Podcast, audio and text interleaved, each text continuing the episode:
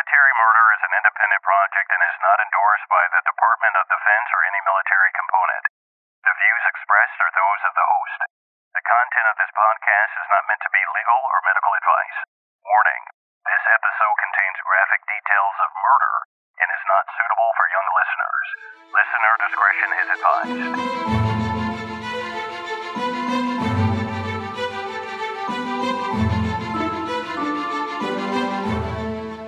Welcome back to Military Murder. I am your host, Margot, and in this true crime podcast, I cover twisted true crime stories about service members or veterans that will make your jaw drop. Up to this point, all of the cases I have covered have been pretty open and shut, but today's case is a little different. Join me today as I tell you a story similar to the Maura Murray story, but this case is about a military officer who went missing in 2006 and to this day has not been found. She seemingly, poof, just vanished, leaving behind her 16 month old baby girl. I'm gonna be honest with you, and this may sound a little bit ignorant. I didn't realize that there were missing persons cases in the military that were unsolved, unless you know someone was like missing in action. The military, it's one of those jobs where if you're five minutes late, someone is wondering where you are. Did Airman Snuffy oversleep, or did Private Snuffy forget to tell her supervisor about a medical appointment? Needless to say, someone is going to be looking for you, and they won't just call to see where you are. They're going to show up at your house and knock and keep knocking until they figure out where you are. I discovered a website called missingveterans.com, and this is where I learned about missing Air Force Lieutenant Nani Dotson. But of course, missing persons' stories aren't always what they seem, so I dug deeper. And I found a crazy story involving various suspects that could have caused Nani to disappear. Today, I will discuss the disappearance of Air Force Lieutenant Nani Dotson. Now, let's dig in.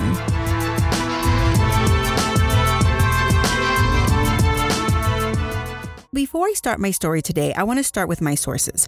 I already mentioned missingveterans.com.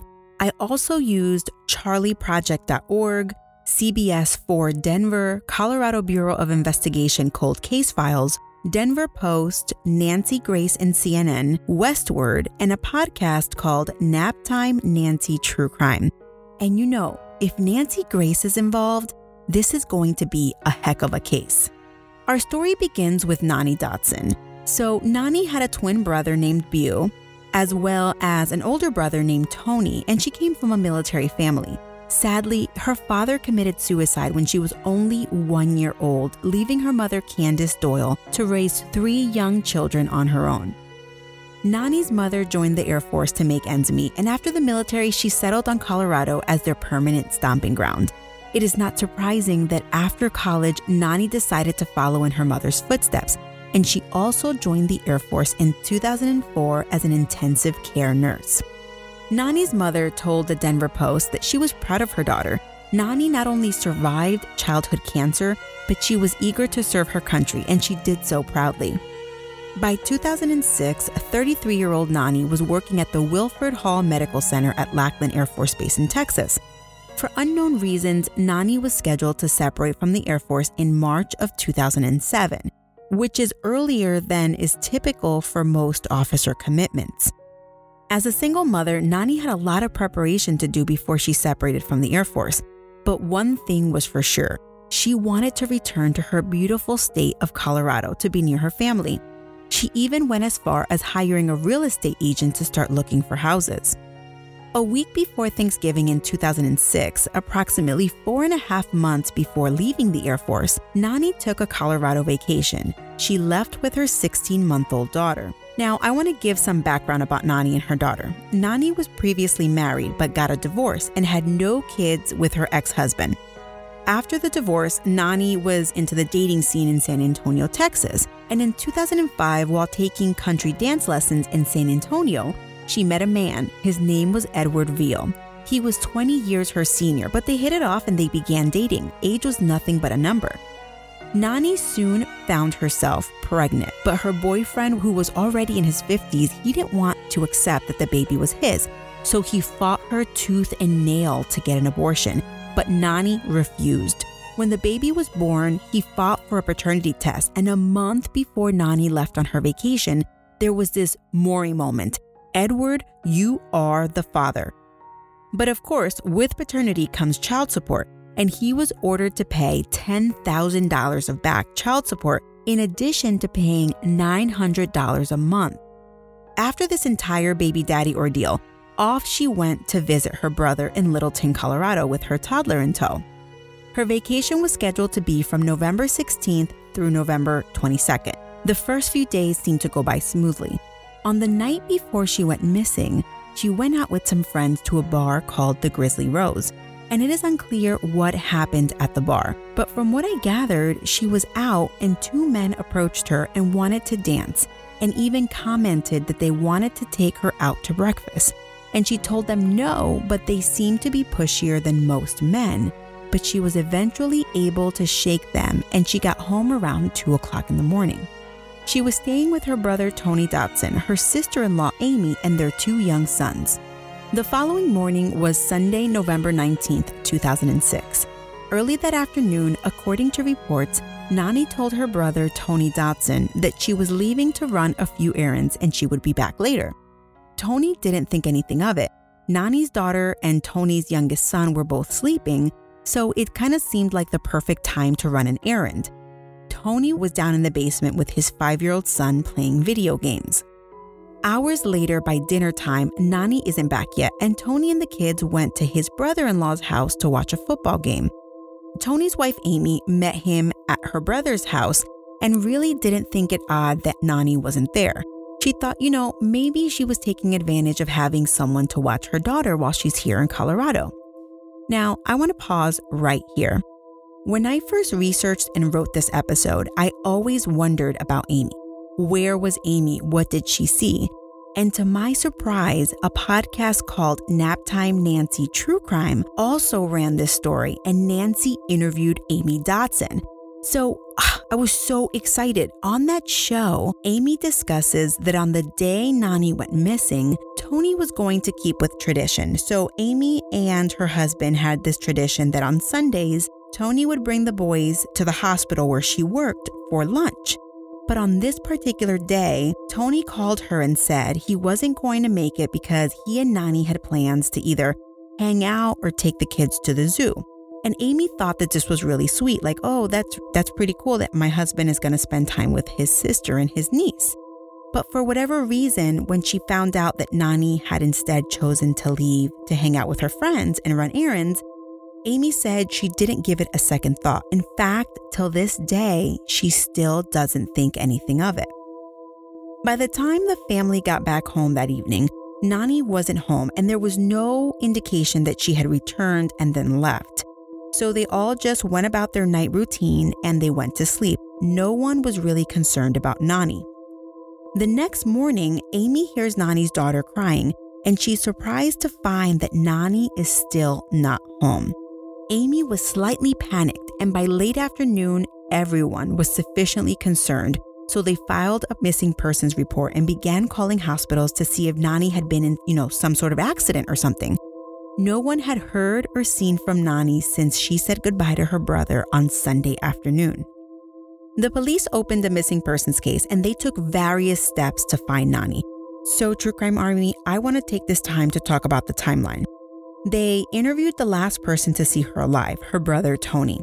And Tony couldn't really add more details than those I've already disclosed above. The night before Nani went missing, Nani took Tony's car to go to the bar. But on the day she went missing, he wasn't sure how she intended to go run her errands. Everyone assumed that she either walked or she got a ride, but she definitely didn't take Tony's car because it was still parked at the house. And also, she left her coat at the house. And this is kind of strange because it's the end of November in Colorado, so it's probably chilly. It is unclear if the investigators searched Tony's house, but Tony did provide the police with a piece of clothing belonging to Nani, and the police brought in a search dog. The search dog tracks Nani's scent to C470, a country road which was between Tony's house and the shopping center, which is about a mile away. And that's where she said she was going to be. oddly enough, this was the last ping her phone gave off as well. But a search of that area revealed nothing. It literally appeared as Nani's scent just vanished. It kind of reminds you of like that Maura Murray story, you know? The investigators found that Nani was on some dating websites, and one in particular called singleparentsmeet.com. She had logged into that three times before her disappearance. She logged in once when she got home from dancing, a second time in the morning when she woke up, and then again around 1 p.m. So the investigators are kind of excited. Okay, let's pull the records and see exactly what she was doing on that website. Maybe she was going to meet someone, you know? We can ask that person if she ever showed up or see if that person hurt her or something. So they pull up records and they realize that all she did was check her messages. But when they looked through the messages, she didn't have any plans to meet with anyone that she knew. A search of Nani's cell phone records showed that she called a good girlfriend at 10:30 in the morning, but after no answer, she didn't leave a message. The last phone call that Nani made was to a different friend, one who she had planned on staying with for the rest of her stay in Colorado. So Nani had spent the first half of her vacation with her brother and she was intending to leave and spend time with her friend. Well, Nani called that friend at 11:15 in the morning, and when her friend didn't answer, she left a message basically saying, "Hey, give me a call." That friend tried to call later around 1 p.m., although the time is a little bit unclear, but the friend never receives an answer. Hi, everyone. For anyone who follows me on Instagram, I recently posted a picture of me with my kiddos at Disney in front of the Disney castle. But I posted it because my shoulders were looking on fire, defined, toned, and overall just pleasant to look at. So many of you asked me in my DMs for my secret. And of course, my secret is 4 a.m. workouts. But I get the umph to wake up at 4 a.m. and work out from my pre workout drink called Energy Explosion. My pre workout powder was created by world renowned fitness guru Natalia Melofit. I have been following Natalia for many years now. And in fact, after my second C section, I hired her as my fitness trainer. And she also helped me postpartum with my third C section as well. So when she came out with a pre workout supplement that didn't cause any of the jitters and the crashing, I knew I needed to try it. Energy Explosion helps with energy, and it keeps me going all through the morning hours. Because I take it first thing in the morning, which is when I choose to work out, I no longer require that morning cup of joe. This pre workout has nootropic ingredients which significantly help me personally with mental clarity and focus. Which, listen, when you're juggling what feels like hundreds of tasks a day, it truly does help. And guess what? My listeners are getting 15% off your order. What? Yes, please.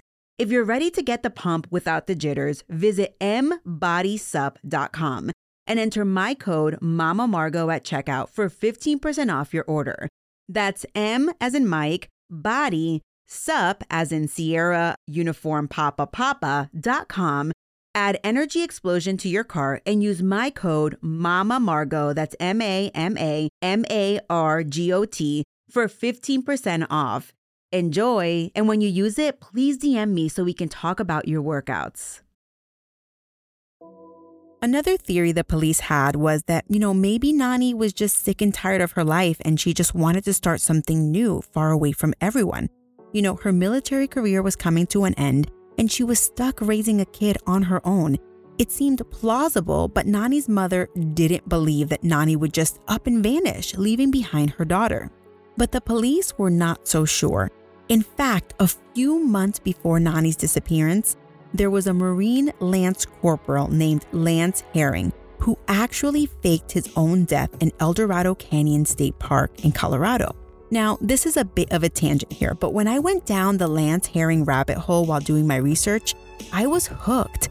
I'm going to tell you the story. It's going to be really quick, and you can probably just fast forward if you want, but this is really interesting. This young man named Lance Hering, he had a few run ins with the law, including one burglary charge where he was given probation. He also had a disease called Graves' disease, and it's a pretty bad autoimmune disease that messes with your thyroid. And, and that's my quick Google search that I did.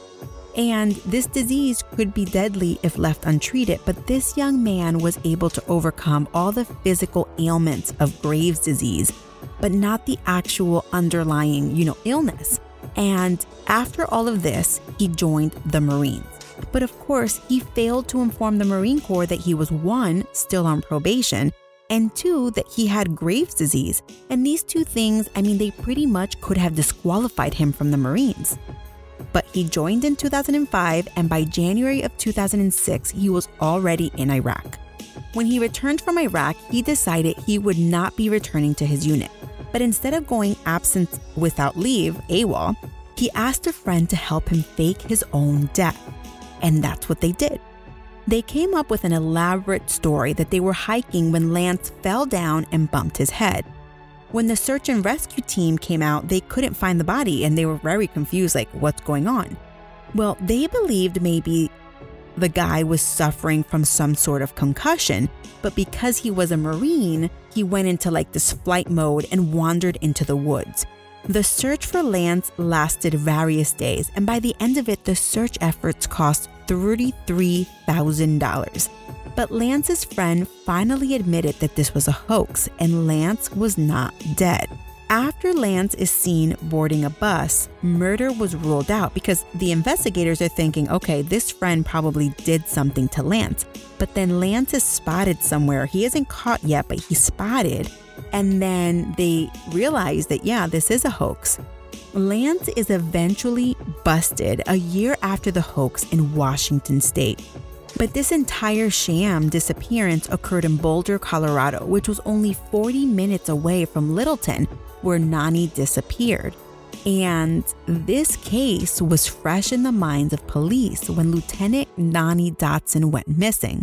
But Nani's case seemed different than the Marine who faked his own death. In 2007, almost a year after Nani's disappearance, her case went from the missing persons department to homicide.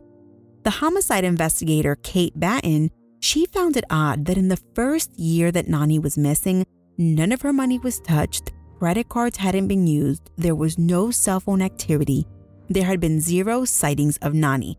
Clearly, something happened to Nani. But what? As of a 2007 news article I found, Nani is considered missing and is not considered AWOL for military purposes. It appears that family and friends have even gone so far as to reach out to six different psychics or, quote, intuitive investigators, end quote. But surprise, surprise, they have all given conflicting information, so that has led nowhere. On top of this, the family is contacted every time an unidentified female is found. Tony told the Denver Post, quote, you're wondering if it's going to be closure. If she's dead, we can put her remains to rest and have closure and not wonder if some freak neighbor has her in the basement. End quote. Within a year of Nani's disappearance, the family was offering $25,000 to anyone with information that could lead them to Nani. So I want to take some time to talk about the suspects in the case. Suspect number one Edward, her baby daddy. Of course, her baby daddy was a suspect he stated he didn't even know that he was a suspect until he read about it in the newspaper, and what he saw in the newspaper shocked him. Nani's family basically, as soon as she goes missing, they're blasting him saying that he has something to do with her disappearance. Well, interestingly enough, Edward was scheduled to meet the investigators, but he missed his first appointment. But eventually, he did meet with detectives and he provided them with receipts to show his whereabouts that day, as well as allowing them to see his phone records, which showed that he never left the state of Texas. Throughout the first year that Nani was missing, Edward and Nani's parents were engaged in a head to head custody battle for Nani's daughter.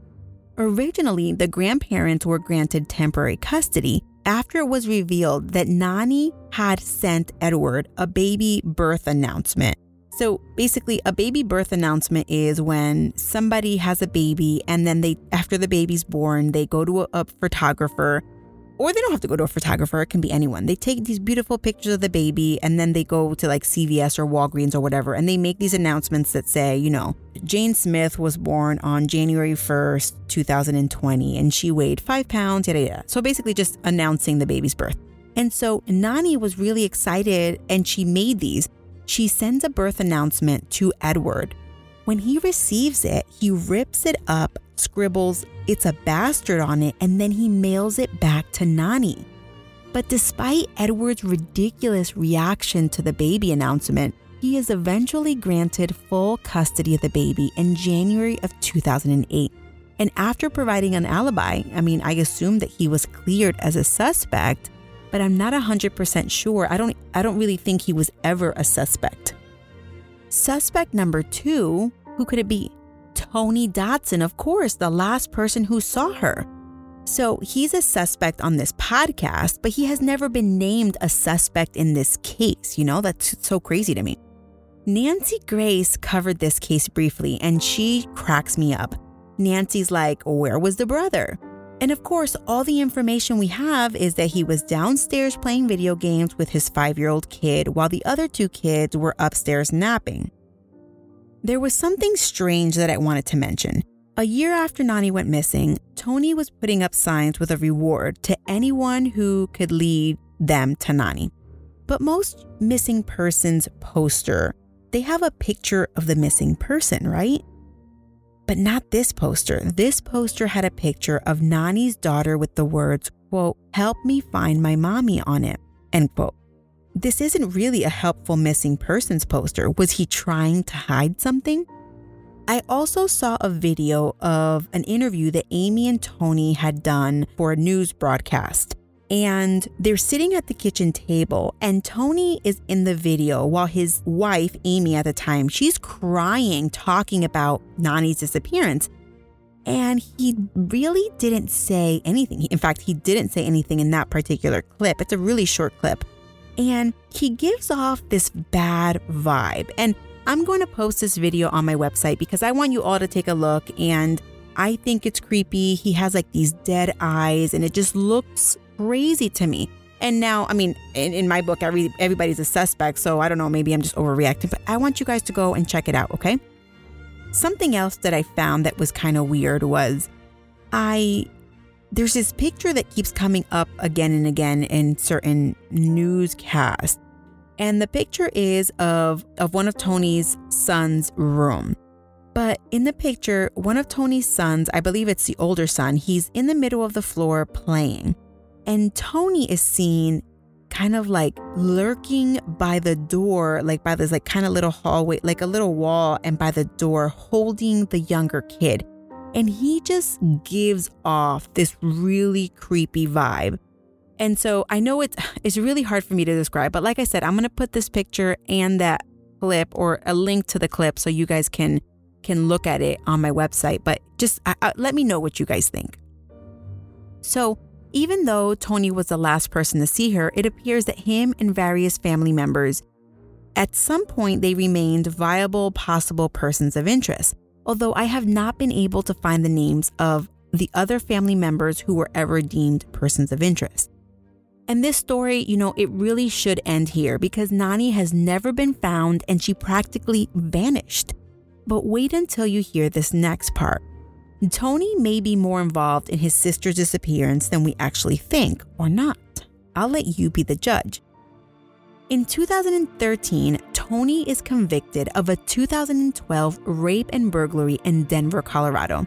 So, what he does is he breaks into his acquaintance's house with the house key that she kept hidden.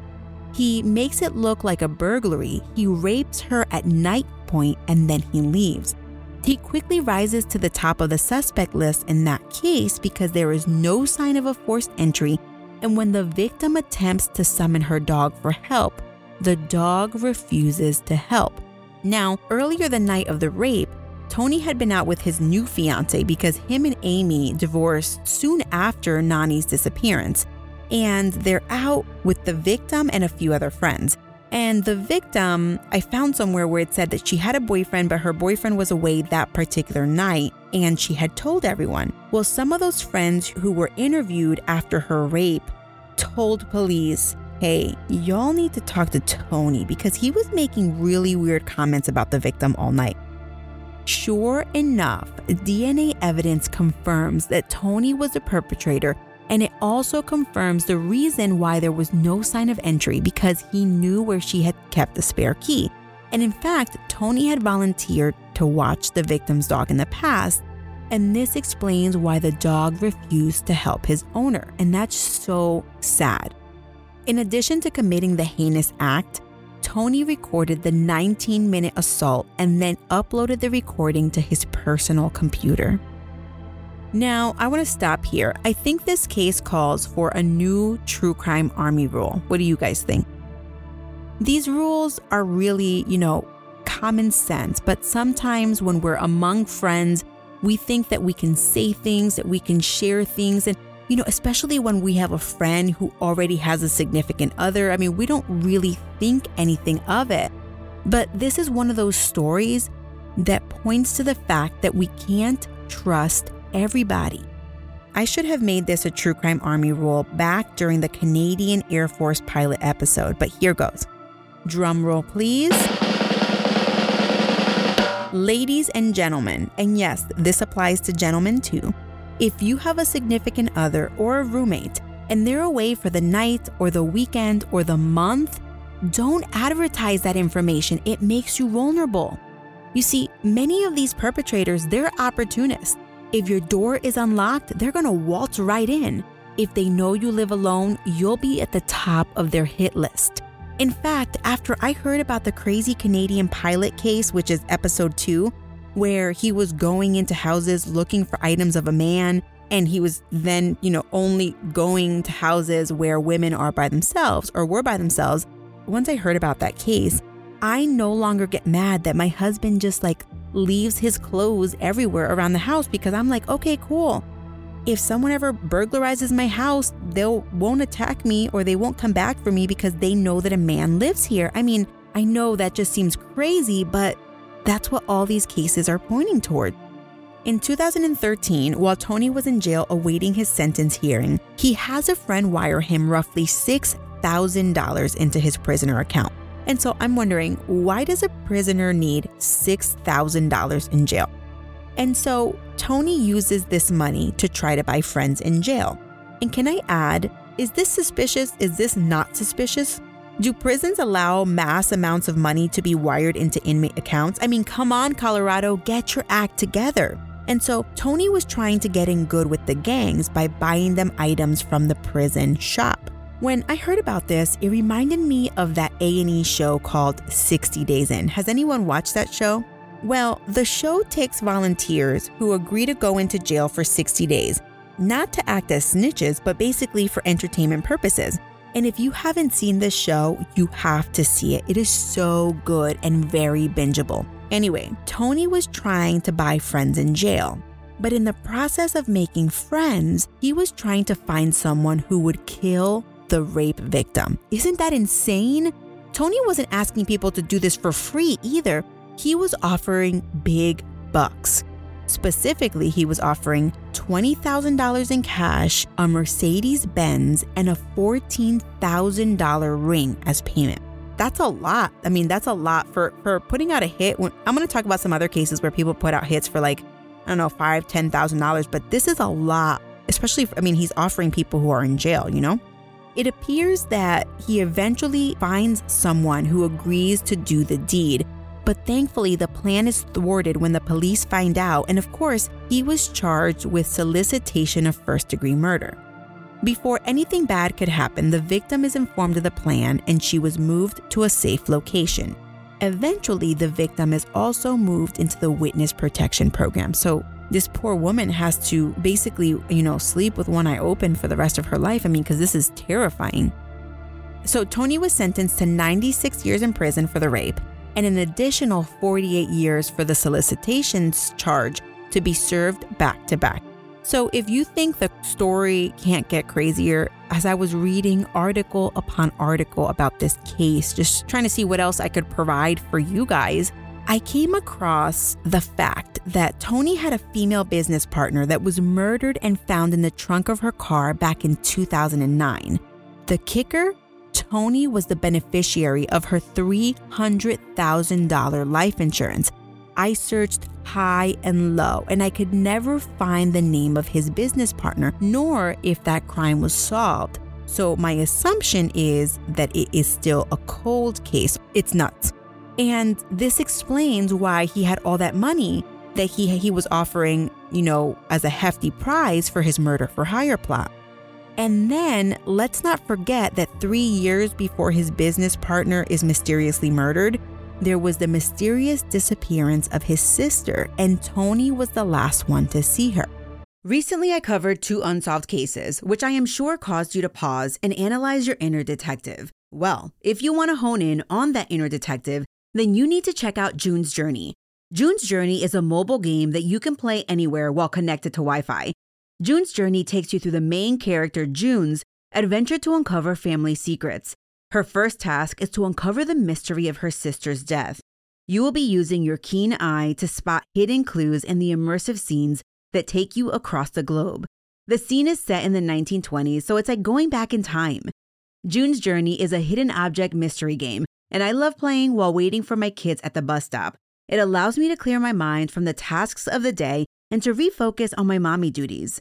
What I love about June's journey is that not only are you searching for objects, but you can join other players online in a detective club. And then you also get to design this luxurious island estate that is all yours. And if you have friends who play, you can gift each other trees, flowers, and other amazing decorative items. Today, I invite you to escape reality and immerse yourself in the world of June Parker. Discover your inner detective when you download June's Journey for free today on iOS and Android. Go ahead, download June's Journey today. Back in 2011, during that Nancy Grace piece that I mentioned earlier, Nancy hones in on the fact that the investigators admitted that no one had ever been offered a polygraph in Nani's disappearance, and it had already been over four years. The investigator said, you know, hey, I didn't want to, quote, shut down communications between the family, end quote. But come on, I kind of get, you know, in the beginning of an investigation, you want to keep communication lines open. But, you know, at this point, it's been four, four and a half years. I mean, this is a cold case. So, what gives? I know we all say, you know, never take a polygraph test, but even offering a polygraph test can open up so many different avenues. You know, people might get scared, they might start acting weird. I mean, they might say things, they may ask questions. I mean, they could potentially get information, but they haven't even offered them, you know? And so that's it. That is where the case remains until today.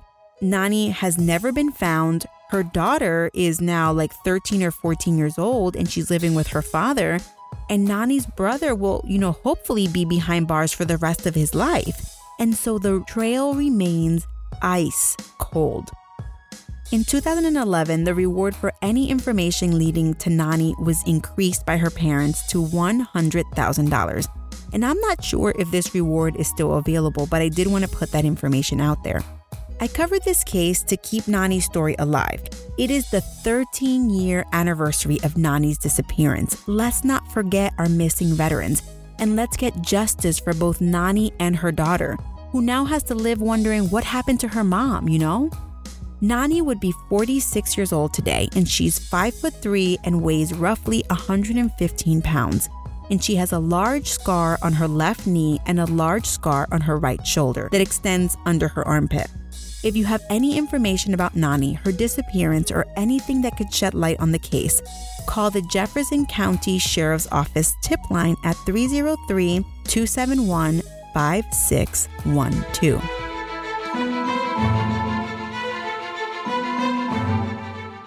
This case was so bizarre. I think it's so important to discuss missing persons cases because it's amazing how many unsolved cases are finally getting solved 5, 10, or even 30 years later. So hopefully one day we will be able to find Nani. Thanks for listening. Please be sure to give the show a five star rating and don't forget to leave a review and subscribe wherever you listen to podcasts. And don't forget to tell everyone you know to listen. Please follow on Instagram at Military Murder Podcast and also follow on Twitter at Military Murder. And if you want to reach out personally, please email me at militarymurderpodcast at gmail.com. This is a one woman show, guys, created and produced by me, Margot, and all of the music was created by Tyops. To find a list of all of the sources I pieced together to bring you this story, I encourage you to go to my website, www.militarymurderpodcast.com, to check out the links. Additionally, if you want to suggest a case, you can do that on the website. The only caveat is that there should be some military connection. But if you know of any other missing persons cases, submit the name online. Until next time, remember, you never really know what someone is capable of, so remain vigilant always. You have a fabulous week, and I'll keep digging to bring you another military murder story next week.